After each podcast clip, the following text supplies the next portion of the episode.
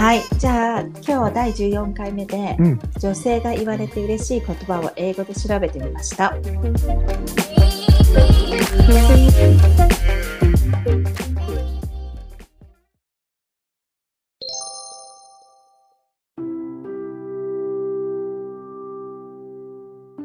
で、じゃあ日本語から始めるね。お願いします。はい。一番目から、かわいいね、綺麗、優しいね、気が利くね、一緒にいて楽しい、頑張ってるね、タイプだそうです。早かったね。なんか本当にこういう単語が多いんだね、ね。きっと。ちょっと短い。うんもう形容してかわいいとかうん綺麗。でもさ、なんかこんな感じで見てみると、うん。見た目のことが多いよね。ああ、確かに可愛い、綺麗、うん。タイプとかね。見かけでなんかね判断してる感じだよね。そうね。うん。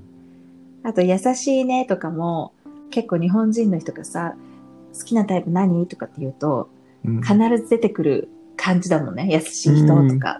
優しい人と結婚したいとかよく聞くもんね。そうそうそうそう。うんだからやっぱり優しいっていうのはうんうん入ってきてるんだね。嬉しい言葉として。ねこの気が利くねっていうのは、こう女の人から見て言われてどんな感じなの？一応出てきてるけど。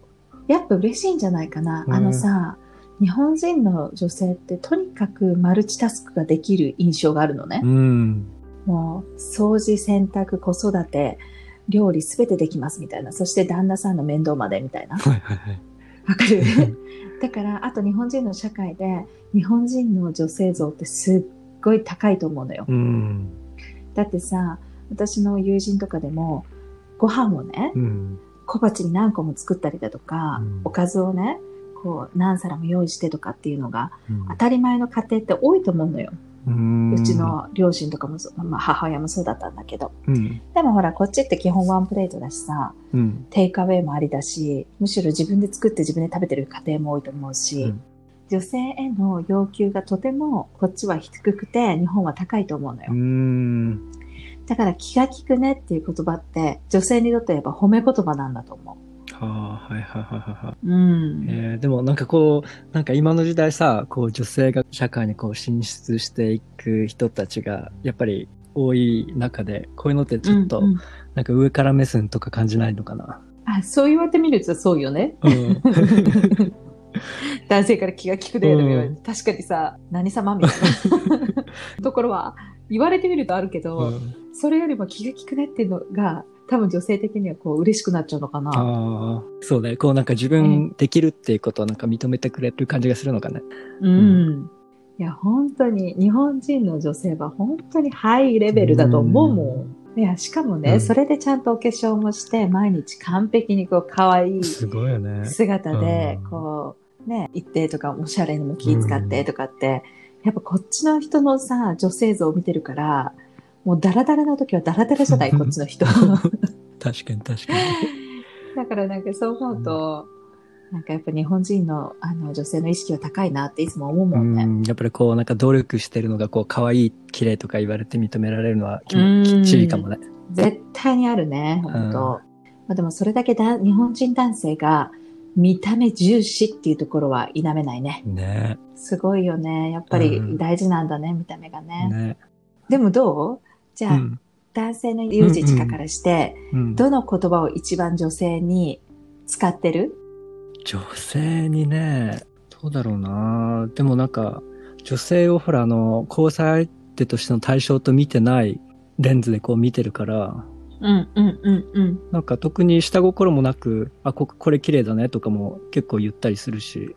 言ってくれるよね、うん。ユージチカ。うん。なんか、ふみがいつも覚えてるのが、私が結構ピンクの可愛いこう色のね、はいはい。時計をしてた時があったのよ。その時に、ふみこれめっちゃいいね。これすごい綺麗だね って言ってきたのを覚えてる。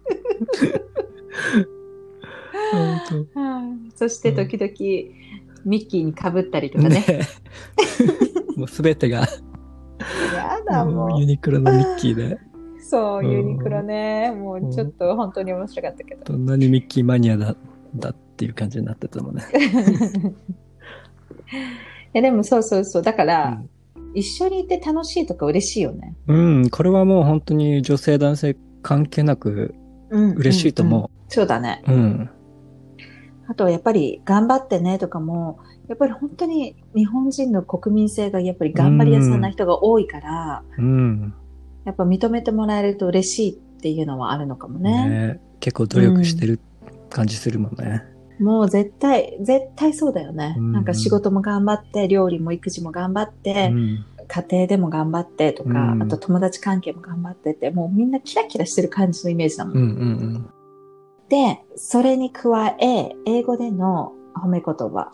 うん。ね。じゃあ、英語で調べた褒め言葉を紹介していきます。はい。はい。Your mind is just as sexy as your beauty. あなたの考えはあなたの美しさのようにセクシーだ。I miss your smile. あなたの笑顔が恋しい。You are an amazing friend. 最高の友達。I can't believe I found someone like you. あなたみたいな人を見つけたことが信じられない。I get excited every time I see you. 毎回会うたびにすごい楽しみになる。I love making you laugh. あなたを笑わせることが大好き。You are my best friend. あなたは私の親友。I will always have your back. いつもあなたの味方だよ。うーん、なるほどね。うん、長かったなんか。でもさ、なんかこう見ると、もっとう中身？うん、あなたの考えはとか、具体的だよね。具体的だし、センテンスだし、長いし、うんうん。あとやっぱりセクシーさって大事だし、みたいな。もうこの最初のもうあなたの考えはあなたの美しさのようにセクシーだなんて。ねもう惚れてるよね、この方。うん言えるかね、普通こういうの。いね、だからこれをさ、褒めて嬉しい言葉のさ、トップに出てくるっていうのがおかしいよね。うんうんうん。まあだからそういった意味で、こう日本人の感覚にはないものなのかね、うんあんまり。ね、あとさ、多分、西洋の文化の特徴として、笑顔を褒める。っていうのはない、うんうん。だから、あんまり笑顔をさ、日本人の人って、あなたの笑顔すごい可愛いねとかって、あまり特に言わないと思うんだけれども、はいはい。なんだろう、あなたの笑顔大好きとかっていう言い方ってさ、こっちってしない？うん。よく聞くかもね。うん。うん。まあでも、あなた最高の友達だねとかっていうのも、まあ友達目線の褒め言葉もやっぱあるよね。女の子でも友達みたいな。うんうんうんうん。やっぱりこう最高ってね、思ってくれてるっていうのはありがたいしね。うんうんうん。あとは、やっぱりほらさっきの笑顔つながりで、うんあなたを笑わせることが大好きっていう言い方、言い回し方っていうのもさ、うん。あまり日本語では聞かなくない？うん。確かにね。うん。で、やっぱり笑うイコール、すごいこの人と気が合うとか、うんうんこの人と楽しい時間を過ごせてるとうか、ん。その評価基準なんだろうなって感じがする。ねだからさっき日本語の検索で出てきた、一緒にいて楽しいっていう、まあ、感覚が同じなんだろうけど、こう、言い回しが結構ね、笑顔っていうのをちゃんとこう具体的に言ってきてる感じがするのかな？うんうん、そうね。あとさ、あの最初の I miss your smile とかもそうだけど、もうなんかあなたの笑顔がもう恋しいよとか、このさ、恋しいって言葉も日本語では多分使わないじゃうん、ない？ないね。うん、あんまり。ないよね。あ、でも寂しいってことうか。ん、さまあね、でも、うんうん。まあ、言葉にしたりとかあんまりしないよね、普段。しないよね。でも確かに。なんかそうだよね。これ友達だもんね。うん女の人に言うコメントだもんね。ね、なんだろうねだ。なんか英語だと結構ね、ダイレクトに言いやすいよね。確かに。言いや言いやすいね。あとこの、あなたみたいな人を見つけたことが信じられないってこうね、うんなんか自分だけっていう特別感を出してくれて、やっぱ言われて気持ちいいのかもね。うんうん。なんか信じられないとかっていうこともよく言う回し方だね、これ。うんうんなんか、やっぱりさ、こう、楽しいこととかが好きなんだなって。ああ、はいはいはいはい。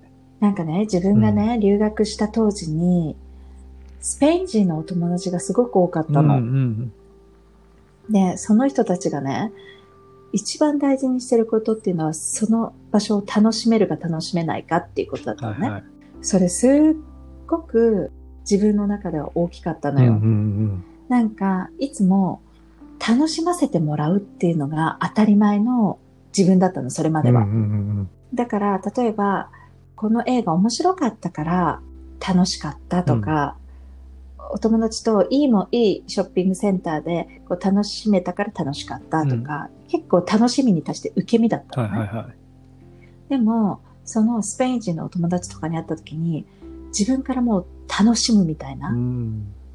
楽しめなかったらダメみたいな感じで、だからどの時も楽しむのうよ。ん。いつでもどこでも。だから楽しまない自分ってないのよ。うんうんだから例えばさ、じゃあ飲みに行きましょう、ご飯食べに行きましょう。まあね、海に散歩しに行きましょう、うん何でもいいんだけれども、全部楽しむ意気込みが全然違うから、でね、実際自分で楽しんじゃったもん勝ちなのよ。多分はいはいはい。だから、なんかそういったところをすごい楽しもうっていう、こう西洋の文化で、うんそういった気持ちってすっごくあるなって思うああ、。そっかそっか。やっぱ自分からこう楽しみを作っていく,、うんいくようにそう、作っていく。うんするとやっぱね、そうやったもん勝ちだよね。その場を楽しむには。そう。だからさ、ほら、大学生の時とかもさ、結構ほら、やっぱりこう、クラブ行ったりとか飲み会とか増えるじゃない、でもそういった時でも、もう、あの、早く酔って楽しもうよみたいうんうなん。感じで、この日、こっちはとりあえず酔うみたいなところがある。確かに。酔ったもん勝ちみたいな、なんかあれだからだけど、うんうん。だからね、本当楽しむっていうのがすごく重要視されてるから、はいはい。